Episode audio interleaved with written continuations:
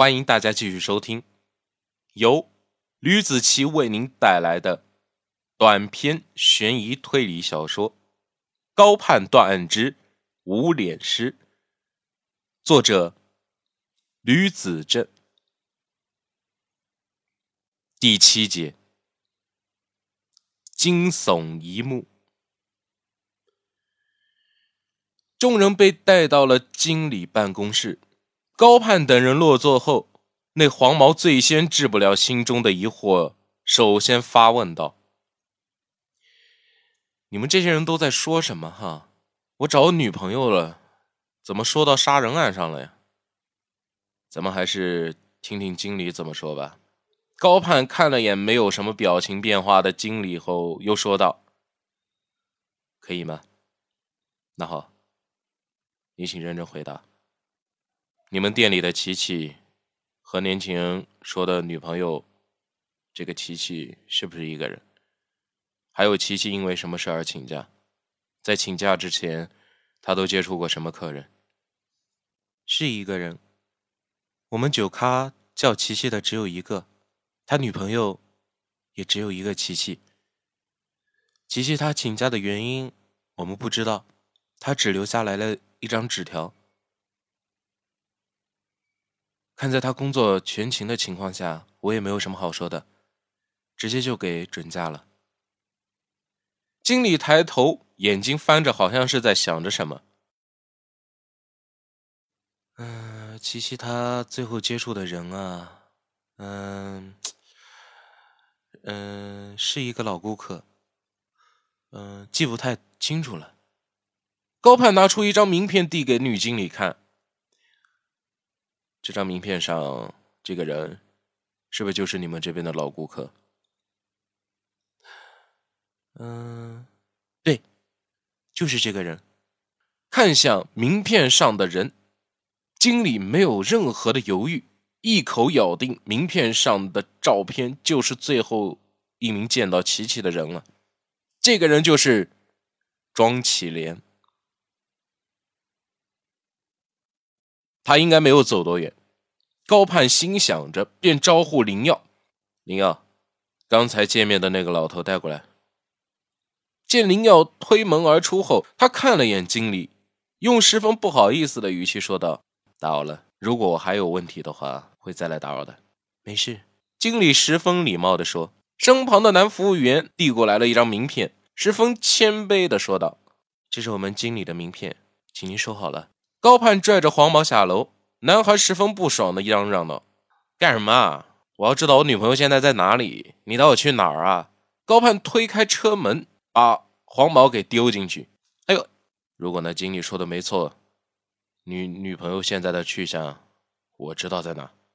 高盼说：“啊，他真的死了吗？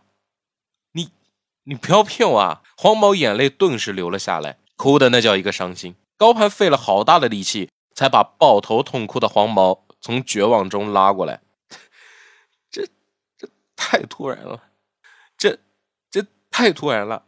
我们还没有确定身份，先给你看一眼他当时身上穿的衣服照片，确认一下他到底是不是你的女朋友。高盼拿出来两张照片，一张粉色的薄纱连衣裙和一张白色的高跟鞋的照片。黄毛仔细看着手中的照片，眼泪哗啦啦的往下流。千万别出事啊！他一边念叨着，一边抽泣。琪琪，他因为伤心过度而把照片给揉烂了。高大哥，人没了。林耀进车，问下一步该怎么办。他就别管了，有时间请他出来谈谈。咱们先把死者确认一下吧。归队，等他认尸后再做打算。高盼瞥了一眼。揉照片的黄毛，不，你为什么就这么死了，琪琪？黄毛就像是老牛一样的哀嚎，眼泪吧嗒吧嗒的流下来。为了让黄毛开小差，高盼便问他其他的问题，想让他从自己女朋友的死亡消息中离开。可是因为他并不是善于言谈的人，讨论重点放错了地方。高盼见现在的气氛十分的压抑，便问道：“死者肚子上有纹身对吧？是梅花对吧？”高大哥，那个不是梅花，是玫瑰花。林耀反驳道。黄毛抬头，有些伤心的说：“那，那个不是玫瑰花，也也不是梅花，那是一朵红菊花。我觉得把它纹在琪琪身上是那么的好看，我都答应给她幸福了，她怎么，怎么就，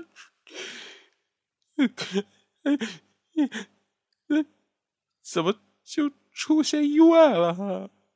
小伙子，别难过了，节哀顺变吧。高盼说：“我，我，我不管，我要我的琪琪。”黄毛越哭越伤心。等车开到队里后，黄毛已经没有了眼泪可以流了。三个人先来到了会客厅。高盼要询问一下黄毛的身份，先做一份备份。黄毛的身份是姓名。张强，男，江苏连云港人，今年二十四岁，某房产公司营销部经理的儿子，可以说是个富二代了。平时游手好闲的，因为琪琪才变得稍微有些本分。根据自己所说，如果不是琪琪给他带来的管教，或许会变成不折不扣的混混吧。张强眼巴巴地看着高攀，醒了吧？让我去看看琪琪，我就想见他最后一面。反正照片都对比过了，麻烦把琪琪的身份信息说一下。”高盼说道。“你们 开玩笑的吧？”张强脸一抽一抽的，眼泪吧嗒吧嗒的又流了下来，风打在窗户上发出了啪啪的声音。最后，张强还是拧不过高攀，十分无奈的说完了信息。琪琪的身份：琪琪原名王琪，女，是江苏连云港人，家住在板浦，今年二十三岁，普通农民家的孩子。张强的女朋友，特助。张强非常爱她。做完记录后，带着张强来到了停尸房进行认尸。在路上，高盼已经用十分生动形象的话对他形容了一下王琦现在的脸变成什么样子了，是一个大窟窿，做好了心理准备之类的话。纵使在进入太平间之前，自己已经做了很多个深呼吸之后，你准备好了吗？两个人以及那位女法医分别站在了女尸的头部和左右手边。张强吞了口唾沫。眼都不敢眨一下，一个劲的点头。你女朋友的遗体非常恐怖的，别被吓着。我女朋友都死了，还能怎么吓我呀？我只想确认一下，到底是不是他。如果不是琪琪也好，是的话，我还能说什么呢？他眼泪已经干了，嘴巴起了一层厚厚的死皮。那好，我打开了，先给你看一下纹身。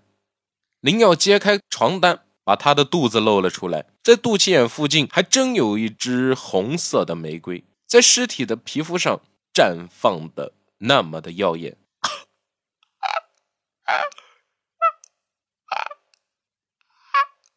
我我气，他一边抽泣一边干嚎。你为什么会这？